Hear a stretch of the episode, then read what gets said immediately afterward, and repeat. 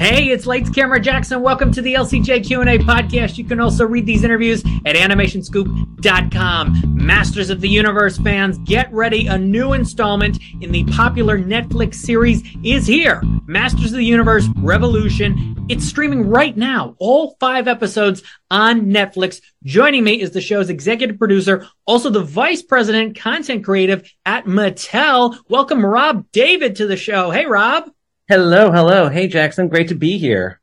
Great to have you. Congratulations on this show. And I have to tell you that I recently learned a little bit about the origins of the toys of Masters oh, yeah. of the Universe.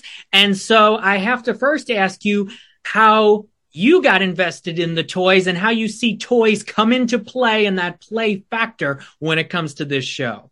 Oh wow. Well, I'm a child of of the 80s, right? So I first fell in love with um, the toys for Masters of the Universe when I was going through the toy aisles, uh, being led by my mother, and I think I had, I had tried to get all of the the Star Wars figures I could at the time, and and then there on the on the peg was this all new figure who was like three times bigger than Luke Skywalker, which is, which I no disrespect to Luke, cause, cause now Mark Hamill, of course, is in our show. So it was all, all great. But this new figure was three times the size of Luke and just, you know, they had muscles on muscles and just all sorts of exotic, um, visages and powers and abilities. And I was just completely, uh, transfixed. And, you know, I got it home and inside each of the toy packages was an in-package mini comic, um, which first told, uh, the story of, of He-Man, no Prince Adam back then, but that had, you know, the staples that you know with Castle Grayskull and Skeletor.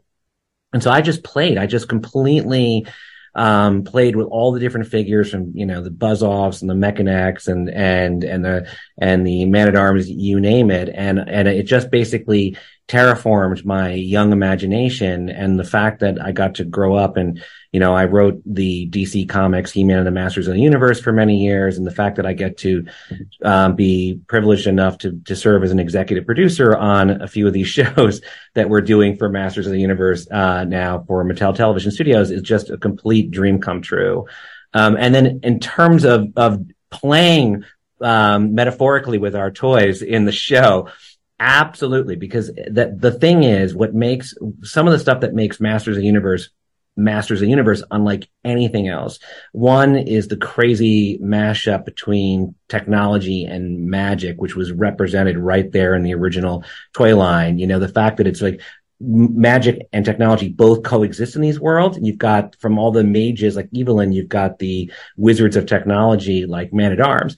And then the over the top power. Like when we have a battle between two characters in our show, it needs to feel like with every punch, the heavens themselves shake.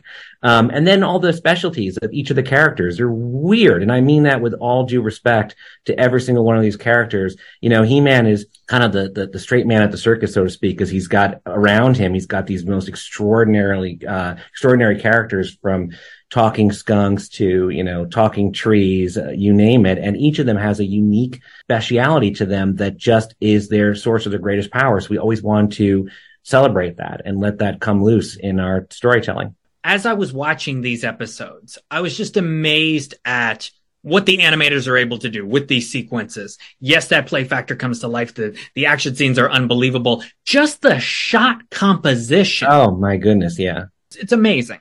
Well, I mean, first of all, the, our partners, um, on this powerhouse animation studios, they become really terrifically close friends of mine. And one of the greatest joys of my, my working, uh, life is meeting with them several times a week to just go over exactly what you're talking about. What kind of visual storytelling are we using for this episode? You know, what are the designs? What's the layout? What's the composition? What's the lighting? How we're going to bring this together? And they have some of the most amazing, um, uh, board artists, storyboard artists over there at Powerhouse, and then two great, um, directors, Patrick and, and Adam, who are absolutely um, insane and thoughtful. The the word I come to is thoughtful. First of all, they lay out everything with such um, with two two purposes. One, um, dynamic storytelling, but then also thematic meaning. So where the characters are placed within any shot, not just shot to shot over sequences, but within a shot has dramatic and symbolic significance half the time or all the time actually. And then on top of that, it's not just the composition, but it's the depth in the composition, how much world and world building you're seeing in every shot, um, right down to sometimes you can see even like in the background, you might see engravings on a wall leading into a cavern and the thoughtfulness that goes into each of the lettering of the engraving, what it means in terms of the lore. Um, Patrick, uh, one of the directors at Powerhouse ended up creating an entire language, uh, for Motu based on that. So I'm just a total geek fan, like like you, like anyone watching this, um, in terms of the type of awe and complexity that um, they bring to it, and we want them to bring to it. MOTU fans, you are not going to be disappointed by what Revolution offers. I uh, want to stress this is non-spoiler, non-spoiler as I ask some of these questions now about a little more details of the show. I have to bring up the fact that the show opens first episode goes a little bit into the second episode with the theme of death. Yeah. And we don't have to get into specifics, but just what how you wanted to approach that because I think you approach it in in such a very um, sophisticated way and a way that I think is going to be powerful to a lot of people. Well, thank you. It was very important um, to me and to Kevin Smith, our showrunner and, and our and our friend uh, partner over at uh, Netflix, Ted Biaselli, um, to really hit that theme of death. Um, there's a line in it by um, spoken by Randor, King Randor, who it's no spoiler. It's in our it's in our trailer, I suppose, to say that he passes away in the first episode.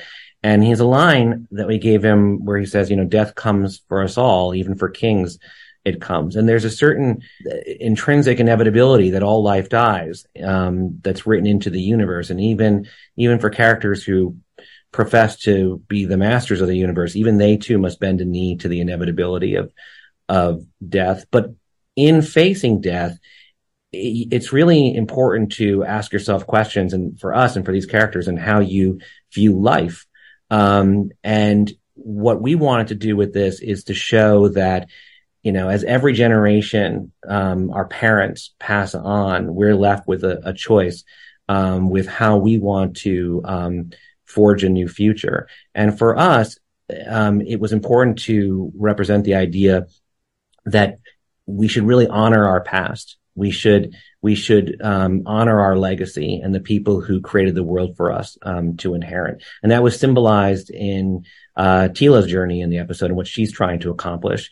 Um, what she's trying to bring back to the universe is is symbolic. Represents honoring our legacy in the world that came uh, before us. But at the same time, we have to decide how we want to forge the future for ourselves, given our honoring the past, and that forging our own new destiny is something that Adam is facing and all our characters are facing. And it's symbolized by the forging and the upgrades of certain power weapons that will remain, remain anonymous for the sake of spoilers, uh, and the new roles that characters take on over the course of the show.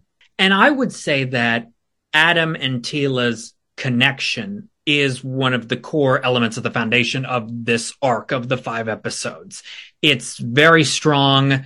There's a lot that happens, especially in the later episodes. Again, we're not going to get into too much details, but how did you want to approach that, focus on that, and make it satisfying as this epic arc for fans of the show? You know, it's funny because their relationship isn't just an arc of the show. In my mind, it's an arc of the entire saga of Masters of the Universe, starting from the beginning. Um, to me, the relationship between Adam and Teela is core. It's the beating heart of the entire um, storyline and, and franchise. And for both of those characters, this episode, these episodes in particular, are coming of age story.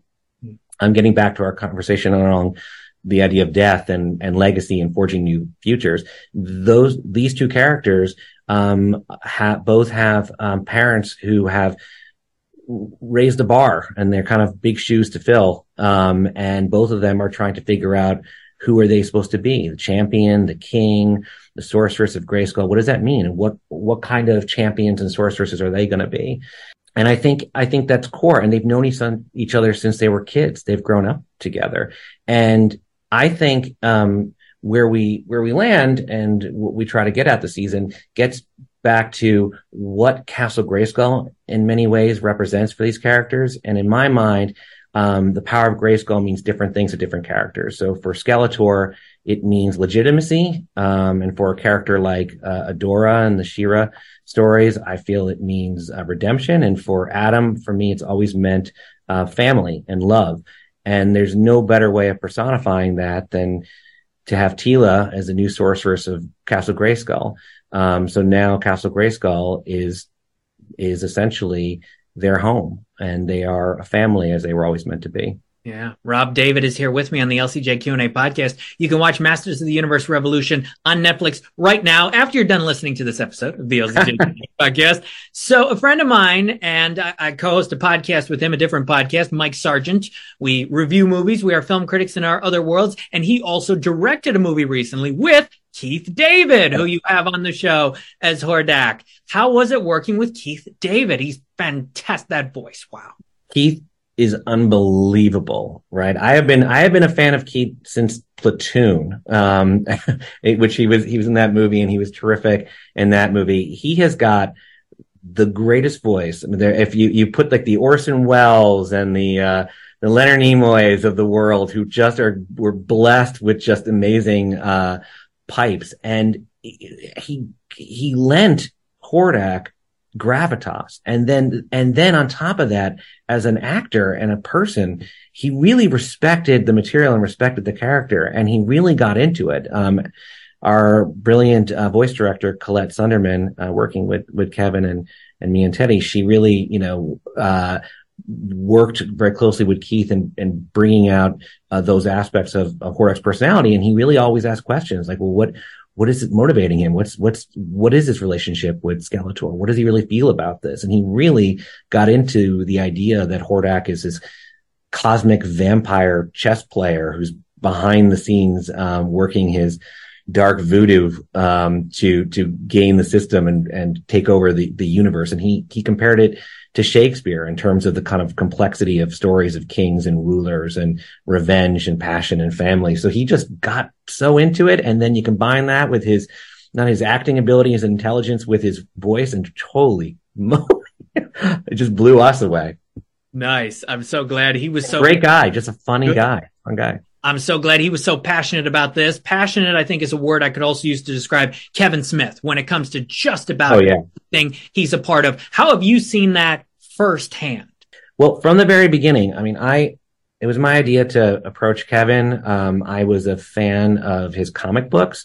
Uh, I know he's directed a movie or two in the past, which I always ribbon, but for me, I, am a huge comic book um, fan, and I read his Daredevil comics, and I really loved that he loved Frank Miller's uh, run on Daredevil, but he also um, he found a way to still make it fresh and do new things, and that's what I was really looking for for Masters of the Universe Revelation and for Revolution, which is just somebody who could sink their teeth into the genre, but still have some plenty of surprises in store. And from the first time we started uh, working together, first day at his house, um, we were cracking a story that we would then go to pitch uh, to Netflix, he got super into it. I'd given him a copy of our encyclopedia, the, the Masters of the Universe encyclopedia that we did with Dark Horse.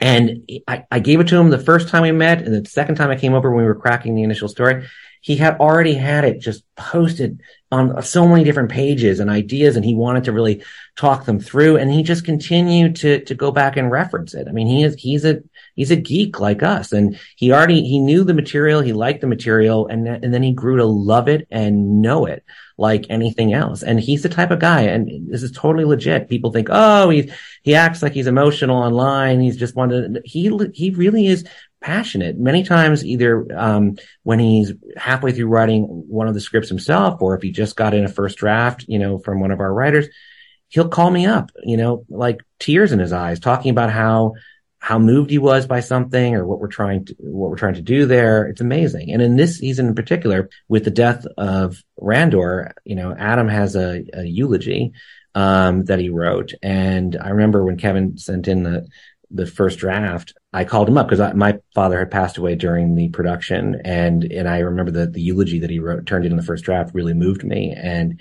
he told me that um, that his own father had passed away years ago, and he took some of the some of the, the the eulogy that he had written for his own father and reworked it in for for Adam because he was trying to say the same thing. He wanted Adam. He thought Adam would be saying the same thing about his father.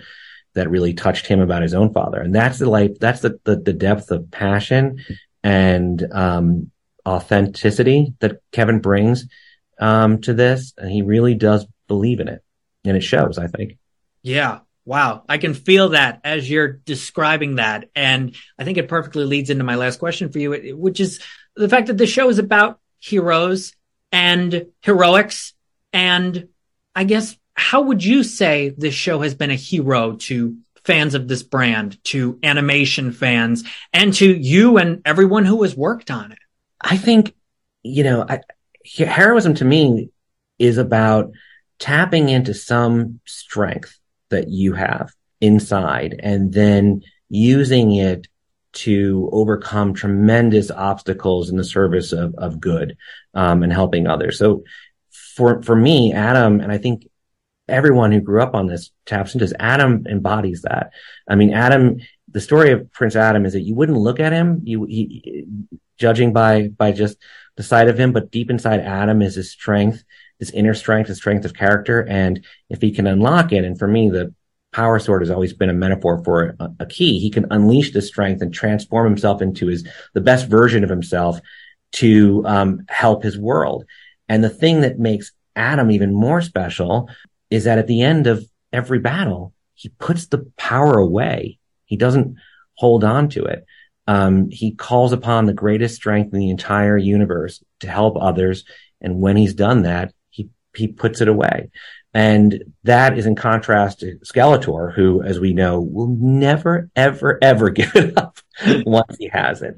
Uh, and that's what makes him a villain and a terrific villain. But for Adam, it's about, it's about the recognition that we, each of us, every single person in this world has something unique about us, something special inside that is actually the source of our greatest power. And if we can unlock it, um, and recognize it and perhaps even master it, we can not only transform ourselves, but transform our entire universe for good.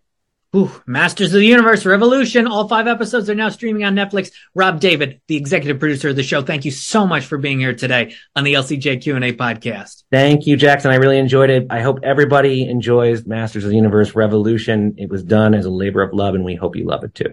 Oh, I think everyone will. Awesome. I'm Lights Camera Jackson for all these episodes. Go to Podbean, Apple Podcasts, Spotify, and lights-camera-jackson.com. Read these Q&As at animationscoop.com. Thank you for listening to the LCJ Q and